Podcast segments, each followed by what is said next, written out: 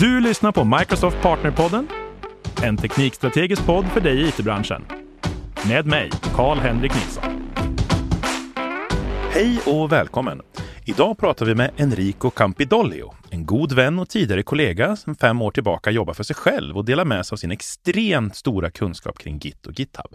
Enrico är en van föreläsare som syns ofta på user groups och konferenser runt om i världen. Välkommen Enrico! Kul, och, kul att få prata med dig igen efter så många år. Tack så mycket Karl-Henrik! Kul att vara här.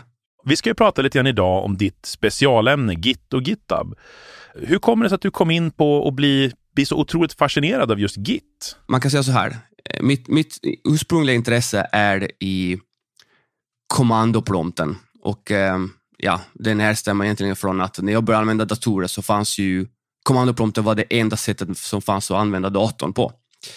Så att, um, men sen när gränssnittet kom, kom, kom fram och det började bli populärt så tyckte jag fortfarande att det fanns en viss trygghet i att kunna skriva sina kommando och få text tillbaka.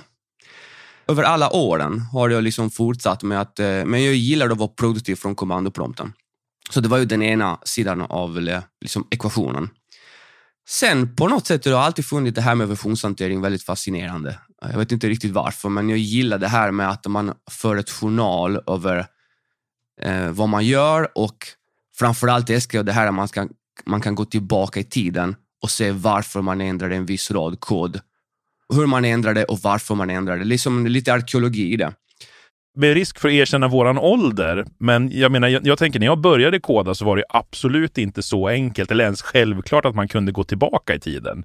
Jag tänker, vad hette de på den tiden? Eh, C CVS va? var väl det som var populärast? Ja, CVS är ju den, kan man säga, en av de ursprungliga versionshanteringssystemen, absolut. Sen Microsoft hade väl SourceSafe som man var tvungen att så här, spara så här, tio gånger för att vara säker på att man hade fått det sparat. absolut. Visual SourceSafe som var en produkt som de köpte in faktiskt eh, och utvecklade vidare på. Absolut. Men eh, SourceSafe är liksom... Eh, de som kommer ihåg SourceSafe får fortfarande rysningar när de hör det namnet. Den har, ja, jag har ett rykte av att käka upp Väldigt glad att slippa den. Så jäkla sant. Men du, Git har ju egentligen tagit över kan man väl ändå säga. Liksom. Det, det, är ju ingen som kör Subversion eller CVS eller SourceSafe ska ingen köra ändå. Uh, men idag, utan det är ju nästan, jag, jag, tror, jag tror jag ser 100% Git hos bolagen. Liksom. Olika leverantörer av, av kanske tjänsten det hostas på, men, men Git liksom. Varför blev det vinnaren? Det här är väldigt intressant faktiskt. Framförallt om man tänker på hur Git egentligen kom till. Jo, men Git har blivit som du ser de facto standard. Alla använder det oavsett språk och oavsett plattform. Och faktiskt inte bara för kod, utan eh, Git används i och med GitHub, som är den här världsplattformen där man kan lägga upp sina Git repositories. Det finns faktiskt eh, andra användningsområden också, till exempel den tyska regeringen, om inte jag har fel, de versionshanterar sina lagar där. Va? Ja. Så att man kan alltid se exakt vilken rad har ändrats. Eh, så att man kan liksom inte misstolka det på något sätt, utan man vet vad som har ändrats. Det är ju jättehäftigt. Men jag tänker, om vi, du, du var ju, började komma in här lite grann på, på historien bakom Git. Och hur kom Git egentligen till? Jo, det var ju så här att eh, som alla vet eh, så skapades ju Git av Linus Torvalds som är det som är det som skapade operativsystemet Linux. Så Linux-utvecklingen började 1991 med Torvalds själv. Sen började ju fler och fler, när han la upp sitt arbete på user groups på den tiden, på nätet så var ju fler som var intresserade av att bidra. Men även om det fanns CVS som versionshanteringssystem tillgängligt så valde ju Tovas att inte använda det utan sättet man versionshanterade koden på är att man, man gjorde inte det helt enkelt. Man skickade sina patchar via mail till eh, Linus Torvalds eller så la man upp dem på en, eh, på en diskussionsforum och så tog eh, Torvalds ner patchen och integrerade det i sin egen kopia av källkoden helt enkelt. Och när han hade fått ihop tillräckligt många patchar, då gav han ut en ny version och så kunde man se den totala diffen jämfört med förra versionen. Och så pågick utvecklingen mellan 91 och 2002. För grejen är att ju, ju, ju fler som deltog i utvecklingen, ju större krav på att man skulle börja versionshantera på riktigt med ett verktyg istället för den här manuella processen. Så Towards till sist var han tvungen att välja ett versionshanteringssystem. Man kunde inte fortsätta på det sättet. Och 2002 då valde han en produkt till allas häpnad, en kommersiell produkt, alltså inte en open source-produkt, som heter Bitkeeper. Från ett företag som heter eh, Bitmover. Och Bitkeeper finns ju fortfarande. Så han valde det och varför gjorde han det? Jo, för att Bitkeeper var ett distribuerat versionshanteringssystem. Så om man tänker på de här traditionella versionshanteringssystemen som CVS och Subversion, och, de är ju centraliserade, det vill säga att man måste koppla upp sig till en server som är central och så skickar alla sin kod dit och så hämtas alla andras kod ner därifrån. Så det finns ju den här liksom centrala punkten. Och det, den modellen funkar inte så bra för just utvecklingen av Linux-kärnan eftersom det involverade hundratals, om inte tusentals utvecklare världen över, olika tidszoner. Så det är väldigt svårt att ha en central server som ska då vara den centrala punkten där all kod kommer in på. Som Bitkeeper istället var distribuerat, det betyder alltså att var och en har både server och klient på sin egen dator. Och Det man gör är att man klonar de här så kallade repositories då, där du har både server och klient.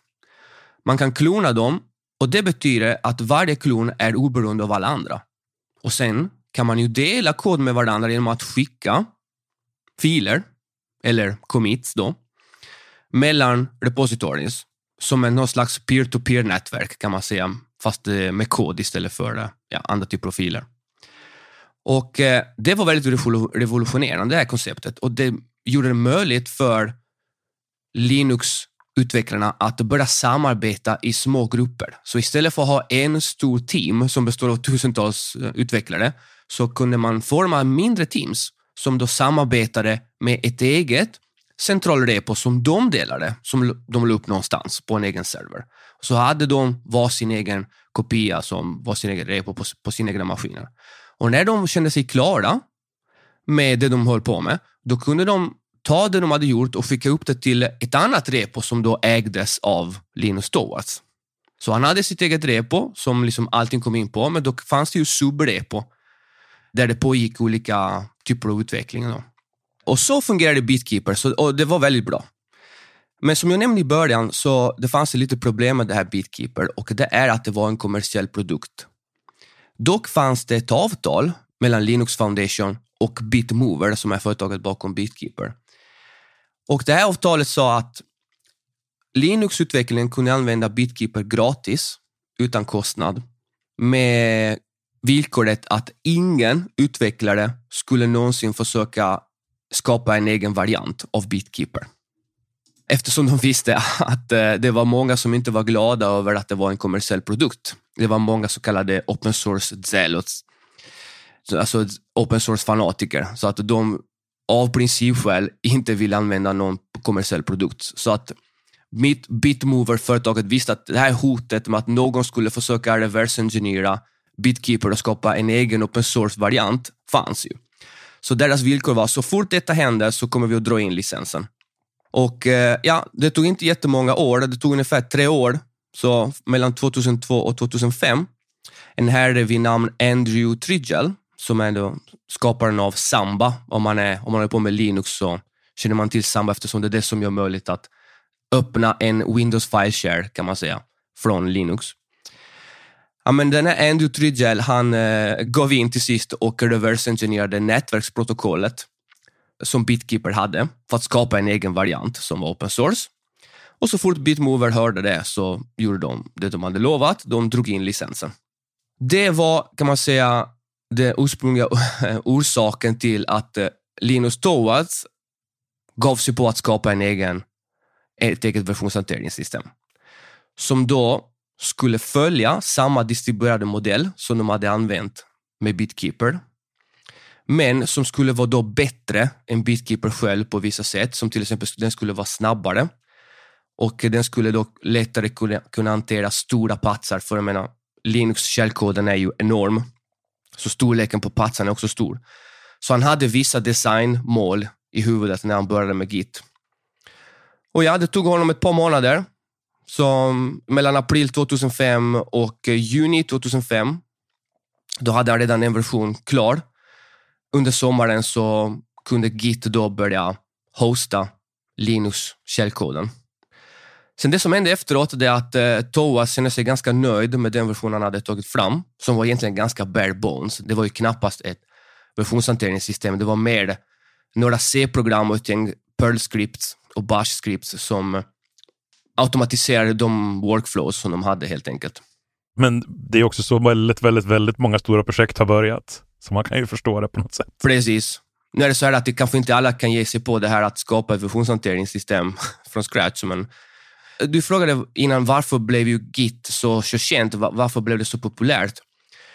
Och framförallt en intressant fråga är, hur kommer det sig att alla företag som finns i världen, att det var ingen som kunde komma på en implementation av det här konceptet, versionshantering, som fungerade universellt.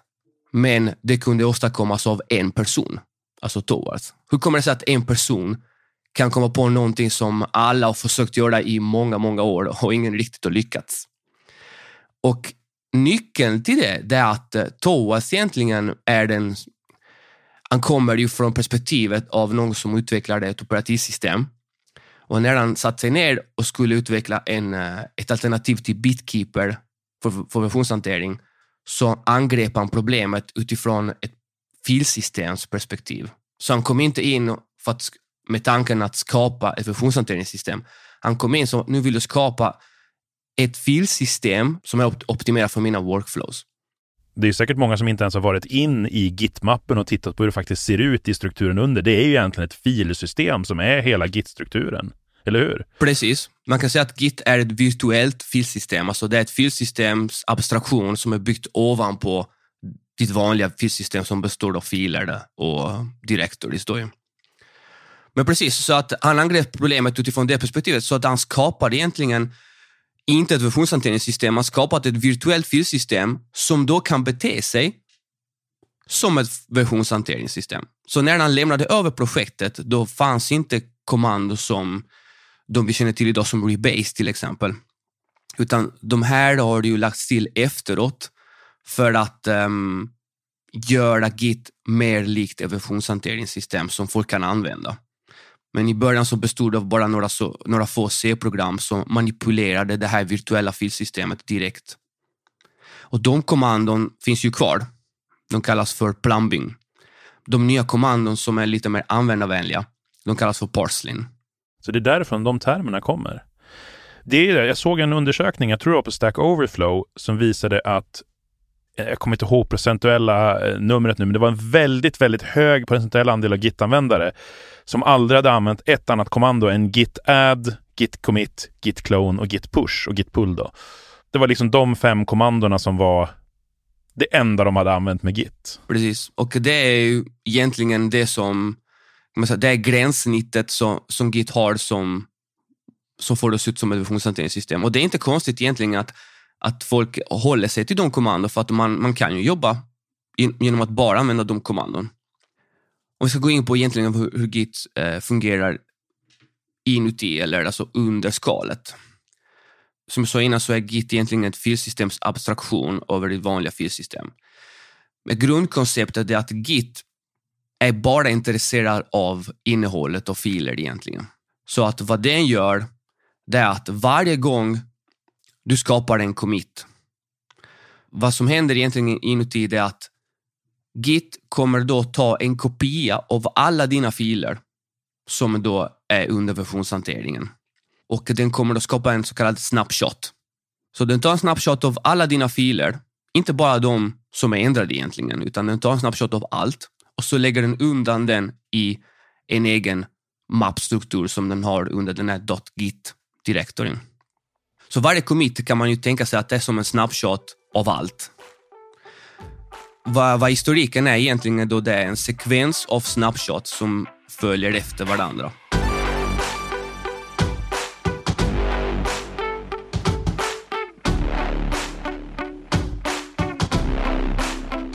Jo, det enklaste sättet att förklara hur Git fungerar under skalet, det är genom någonting som eh, en herre vid namn Tom Preston Werner skrev år 2009. Och det här finns ju fortfarande på nätet. Ni kan ju googla själva på Git Parable. Och han skrev ner då en historia som förklarar hur skulle du versionshantera om du inte hade haft Git? Eller snarare om du inte hade haft något versionshanteringssystem alls, utan du hade bara haft filer och directories. Du hade bara haft ditt vanliga filsystem. Hur hade du gjort då?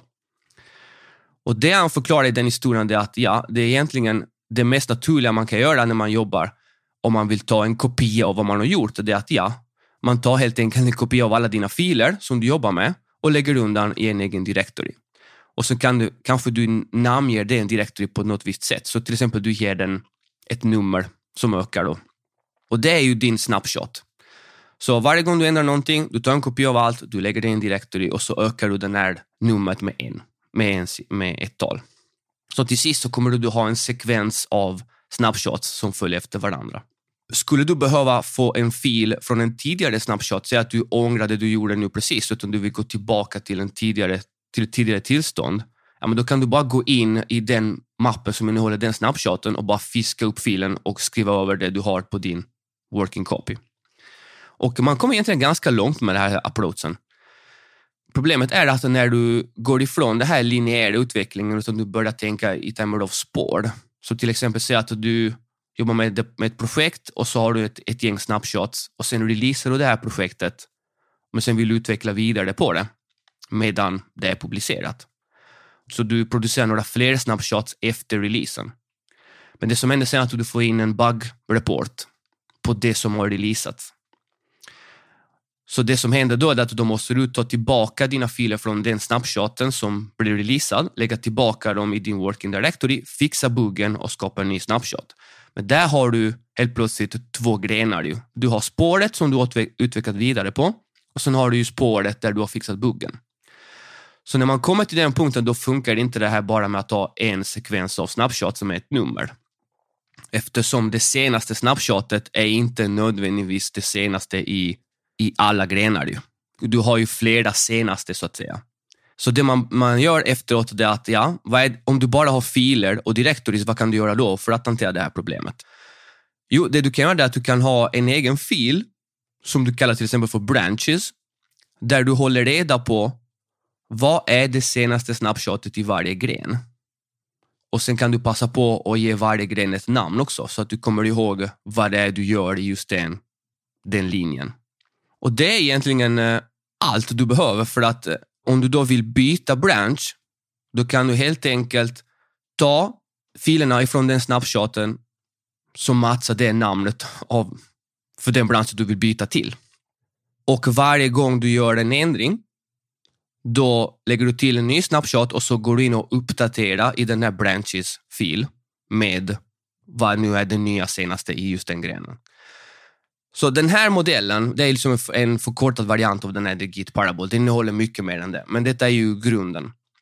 Så den här approachen, det är ju precis vad Git gör under skalet när du är, äh, jobbar med det. Så de kommandon som du använder som git commit till exempel och git branch och git checkout, vad de gör är att de manipulerar en sådan filstruktur som lever då under .git-mappen.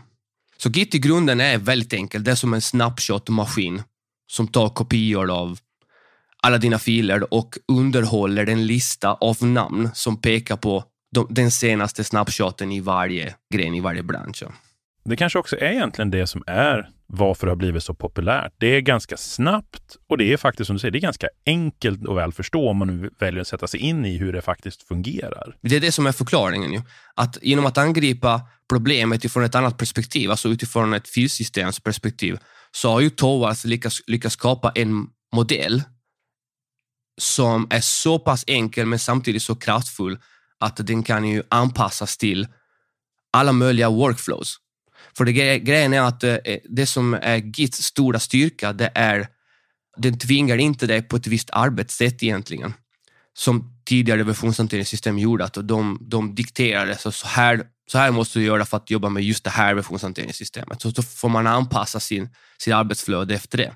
Ja, för det var väl också en ganska stor Eh, diskussion, för jag vill minnas att Linus Torvalds var väl ganska negativt inställd till exempel till GitHub, som väldigt många människor är relativt positivt inställd, för det förändrade hur man jobbade med Git, eller det hade ett eget workflow för Git. Jo, precis. Jag vet inte, jag, jag, vet, jag har inte läst någonstans, det kanske du har läst, jag vet inte någonstans om att han var emot just konceptet GitHub.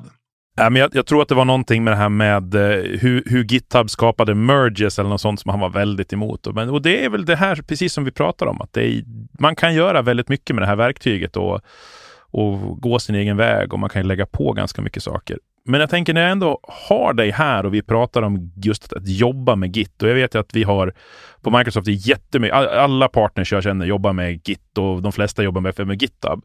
Så om vi skulle liksom skicka med folk om den, framförallt om någon känner sig träffad av att de kanske bara använder de här grundläggande kommandona.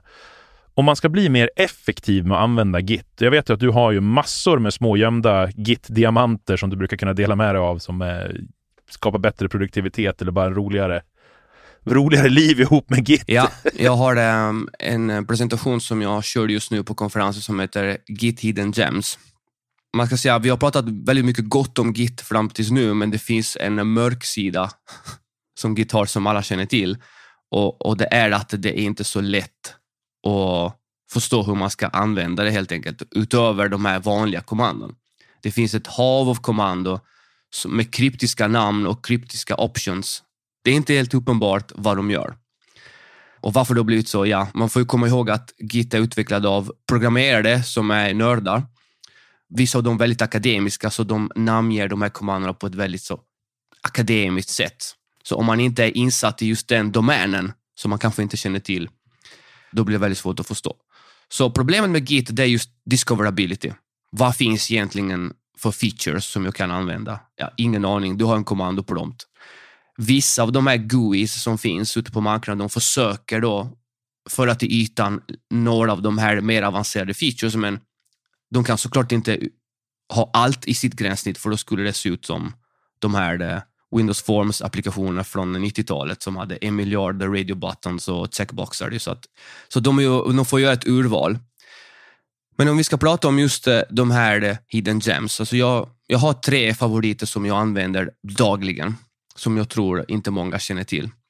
Nummer ett, det är en feature som heter Autostash. Jag tror många har upplevt det här att man sitter i en branch eh, och så har man några ändrade filer, för man har alltid såklart några Oftast har man några ändrade filer som man jobbar med. Och så vill man göra en rebase. Till exempel, man vill ju få in uppdateringar från en annan bransch till, till den bransch man jobbar med. Och så står man med de här ändrade filerna och om man bara startar en rebase så rakt av, då säger Git att nej, det tillåter inte det göra eftersom om du rebasar just nu så skulle du skriva över filerna i din working directory och då skulle du bli av med det du har gjort. Samma sak om man sitter i en bransch och man vill göra en pull rebase, det vill säga man vill uppdatera den branschen man jobbar i ifrån en remote. Då är det samma sak. Man gör en fetch och så gör man en rebase, men det stoppas ju där. Nu, vad gör de flesta? Jo, de flesta kanske stashar det de har eller gör en commit eh, som de sedan tar tillbaka. Nu är det ju den här, just det här lilla workflow finns ju redan implementerad i Git i form av autostash. Så det finns en option som man kan aktivera som heter rebase.autostash. Det sätter man till true, alltså i .gitconfig-filen. Eller man kan använda kommandot gitconfig rebase.autostash true. Och vad som händer då det är att varje gång du påbörjar en rebase, antingen för att du skriver git rebase eller för att du gör en pull rebase. Om du har ändrade filer, då kommer git automatiskt att stasha dem för dig, göra rebasen och sen poppa tillbaka filerna från stashen och delita den stashen. Nice!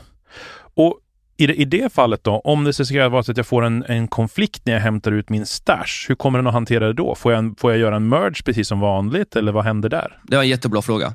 Ja, men då kommer det att dyka upp som en vanlig konflikt, en merge-konflikt. Så att eh, då kommer ju stashen att vara kvar. Så den kommer inte att droppas. Men du får ju hantera konflikten och sen eh, fortsätta. Nice, det är en feature jag ska slå på i alla fall. Vad är nummer två? Nummer två, det är eh, inte någonting man aktiverar i sin config-fil, men det är någonting som man använder när man jobbar med Git command line. Då. Och det är något som kallas för dot notation.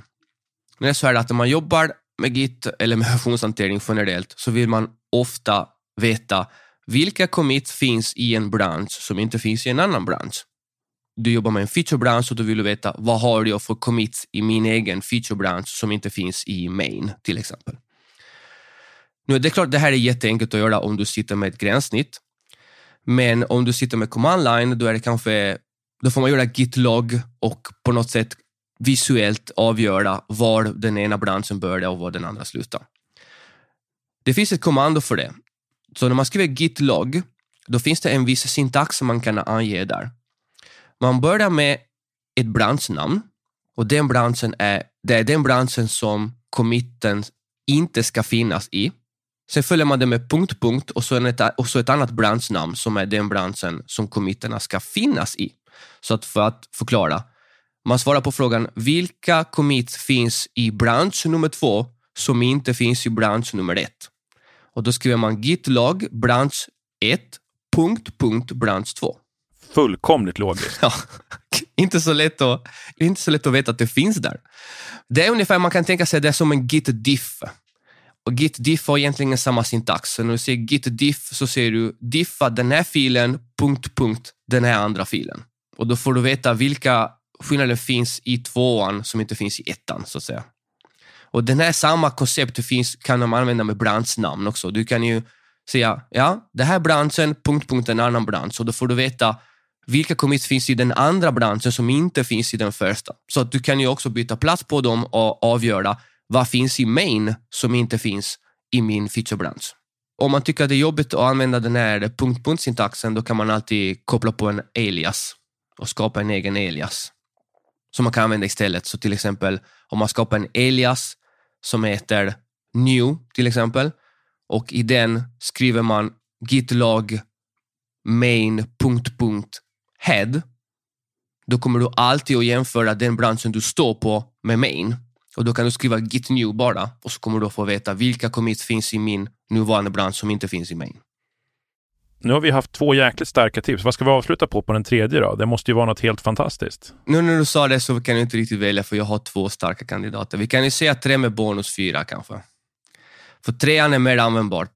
Eh, fyran är en riktig exotisk kommando, men det är väl bra att känna till.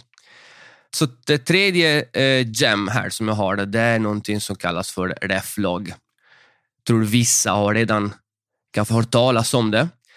Men eh, Git håller inte bara reda på dina filer. Alltså den, den versionerar inte bara fi, dina, dina egna filer, utan den versionerar även sina egna branches. Det betyder att varje gång du skapar en commit i en bransch så kommer Git att komma ihåg vilken commit den branschen pekade på innan du committade. Så det är en så kallad, precis som namnet, eh, namnet reflog syftar just på en reference log. För ett annat namn för branches i Git är reference. Så en reference log eller en branch log, det är precis vad det är. Den håller reda på vilka commits den här branschen har pekat på genom tiden. Och det här är en riktig eh, lifesaver när man sitter med ett problem. Eftersom oftast är det klassiska exemplet är att eh, man gör en rebase, man får några konflikter, man löser konflikterna, man, man fortsätter med rebasen tills det är klart. Och när man väl har gjort klart rebasen, då inser man att, att man har löst några konflikter på fel sätt.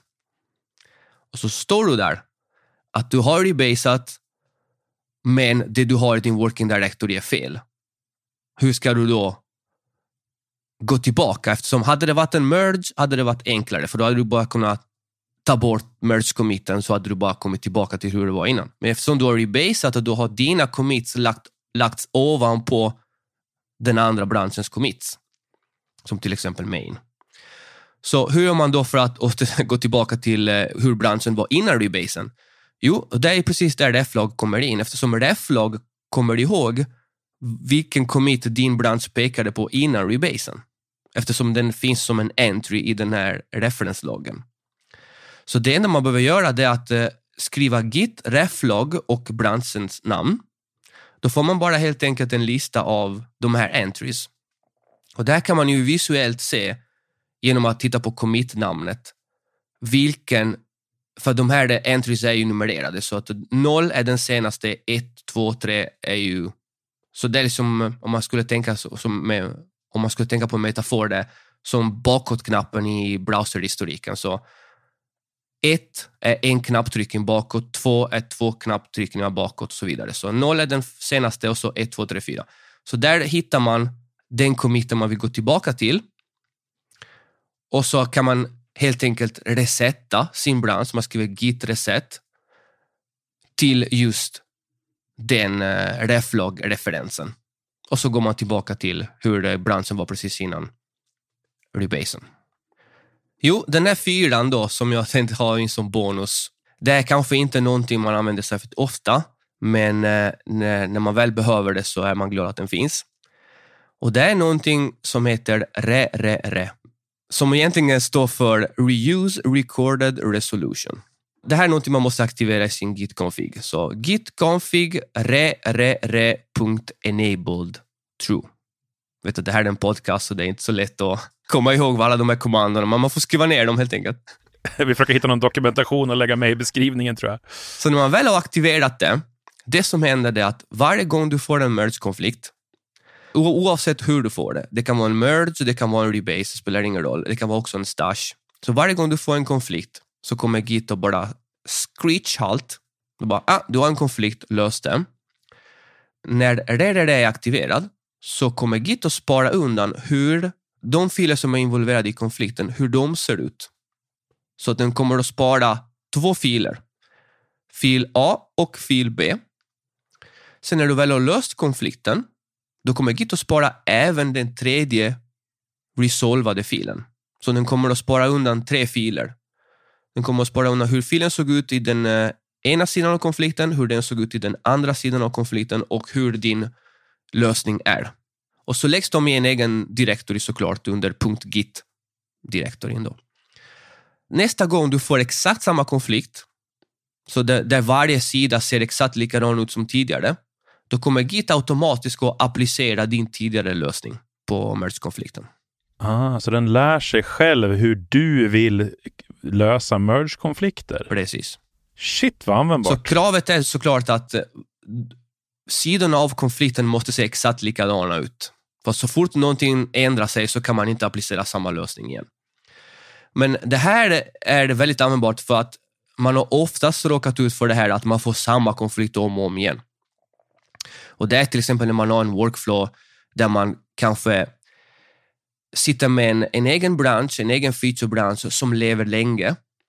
Så det, det betyder att du måste regelbundet rebasa det, det du gör med, med main.